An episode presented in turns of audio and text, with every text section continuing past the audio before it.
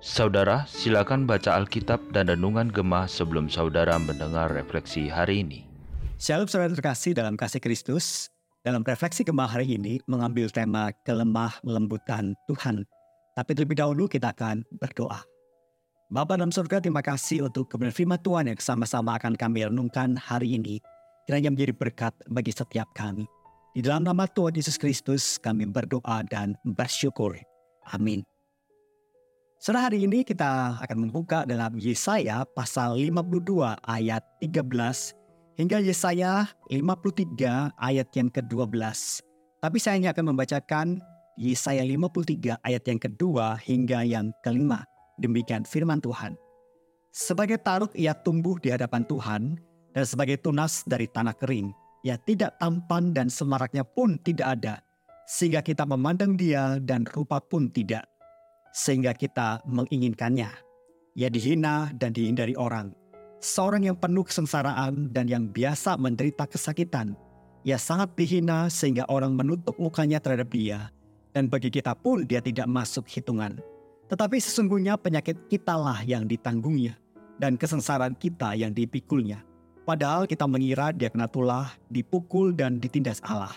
Tetapi dia ditikam oleh karena pemberontakan kita, dia diremukkan oleh karena kejahatan kita, ganjaran yang mendatangkan keselamatan bagi kita ditimpakan kepadanya. Dan oleh bilur-bilurnya kita menjadi sembuh. Saudara hari ini kita merenungkan satu bagian dari kitab Yesaya ini dan ini menjadi satu bagian yang biasa disebut dengan istilah the servant songs. Dan dalam Yesaya ini sebenarnya ada sekitar empat servant songs saudara dan salah satunya dalam bagian yang telah kita baca tadi di mana dalam lagu ini ada lima stansa atau lima bait di mana masing-masing bait itu terdiri dari tiga ayat saudara. Nah saudara ini merupakan satu syair atau lagu yang dituliskan mengenai seorang figur hamba Tuhan. Dan itu menjadi sebuah nubuat akan datangnya seorang hamba Tuhan. Dan seperti apakah dia? Dan apa yang hamba Tuhan ini lakukan saudara? Maka saudara dalam sejarah identitas sang hamba Tuhan ini kemudian ditafsirkan beragam. Namun ketika kita kemudian melihat ketepatan dari penggambaran dari seorang Nabi Yesaya ini tentang sang hamba Tuhan ini, maka kita tidak akan meragukan lagi bahwa yang dinubuatkan oleh Yesaya adalah pribadi Yesus Kristus itu sendiri, saudara. Saudara di sini Yesaya memaparkan sebuah gambaran yang sangat ironis di mana sang hamba Tuhan ini akan mengalami keberhasilan dan dia dimuliakan. Tapi justru ketika dia mengalami penderitaan dan mati. Dan sepanjang pasal 53 inilah Yesaya sendiri mengungkapkan tragedi yang dialami oleh sang hamba Tuhan ini. Disebutkan di ayat kedua dan ketiga. Dikatakan sebagai, sebagai taruk, sebagai tunas dari tanah kering. Maka juga dikatakan yang dihina dan kemudian dihindari oleh orang. Maka ini semua menjadi sebuah gambaran bagaimana sang hamba Tuhan ini dianggap sebagai sosok pendosa oleh orang-orang pada masanya. Karena mereka menganggap bahwa semua penderitaan yang dialami oleh hamba Tuhan ini adalah hukuman Allah atas kesalahan sang hamba Tuhan itu sendiri. Dan ini menjadi sebuah konsep yang sebenarnya adalah konsep dari teologi retribusi, saudara. Ketika kita taat, kita dapat berkat, tetapi kalau kita tidak taat, kita akan mendapatkan kutuk atau mendapatkan hukuman dari Allah. Maka dengan paradigma teologis seperti inilah, maka tidak heran saudara. Kita bisa menilai sosok sang hamba Tuhan ini sebagai pendosa yang bisa dihindari, yang bisa dihina pada akhirnya. Nah saudara kalau kita bisa tahu bahwa Yesaya mencatat mulai dari ayat ke-5 sampai ke-9 detail dari penderitaan yang dialami oleh hamba Tuhan ini.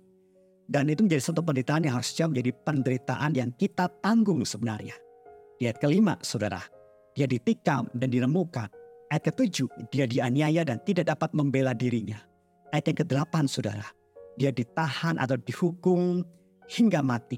Dan ayat ke-9 dikatakan dia dikuburkan di antara orang-orang fasik dan makamnya di antara orang kaya.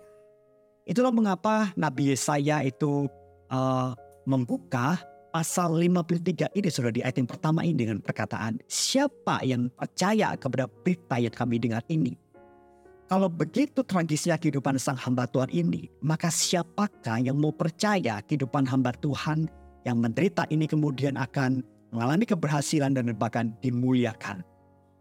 Tetapi kita tahu bahwa alasan mengapa sang hamba Tuhan ini mengalami semua kesengsaraan dan penderitaan yang sedemikian parahnya itu, karena dia menanggung penyakit kita dan kesengsaraan kita. Nah inilah ironi kedua yang dimunculkan oleh Nabi Yesaya di sini.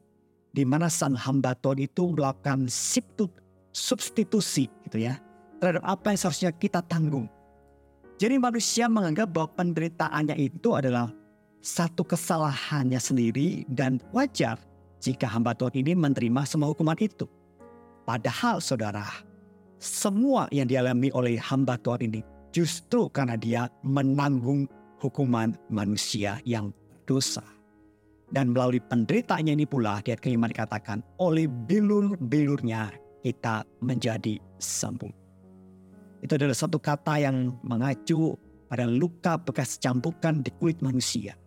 Dan setiap luka-luka dari cambukan itu dan kesengsaraan yang dihadapi oleh sang hamba Tuhan ini justru membawa kesembuhan bagi kita semua, saudara. Saudara Yesus Kristus, Sang hamba Tuhan yang menderita itu telah datang bagi kita.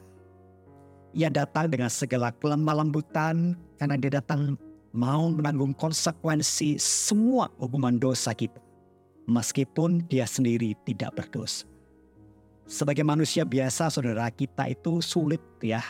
Tentu kita sangat sulit untuk kemudian menerima suatu konsekuensi hukuman yang berat kepada kita untuk sesuatu kesalahan yang bukan kita lakukan. Tetapi karakter kasih dan kelemah lembutan dari Yesus itulah membuat dia rela menanggung semua itu bagi kita. Saudara, bukankah inilah pesan Natal yang harusnya kita bawa dan kita siarkan bagi dunia yang saat ini menderita oleh karena dosa. Itulah mengapa saudara di masa-masa Advent ini, di masa kita memasuki masa raya Natal ini, biarlah saudara Natal tahun ini semakin membawa kita itu semakin berkobar-kobar dalam kasih kita kepada Tuhan dan juga berkobar-kobar dalam kasih kita kepada sesama. Karena kita tahu kita memiliki Tuhan yang mau rela menanggung hukuman dosa bagi kita orang-orang yang selayaknya ada dalam hukuman dosa itu. Bila firman Tuhan ini menjadi berkat bagi setiap kita, mari kita berdoa. Terima kasih Tuhan untuk benar firman Tuhan pada hari ini.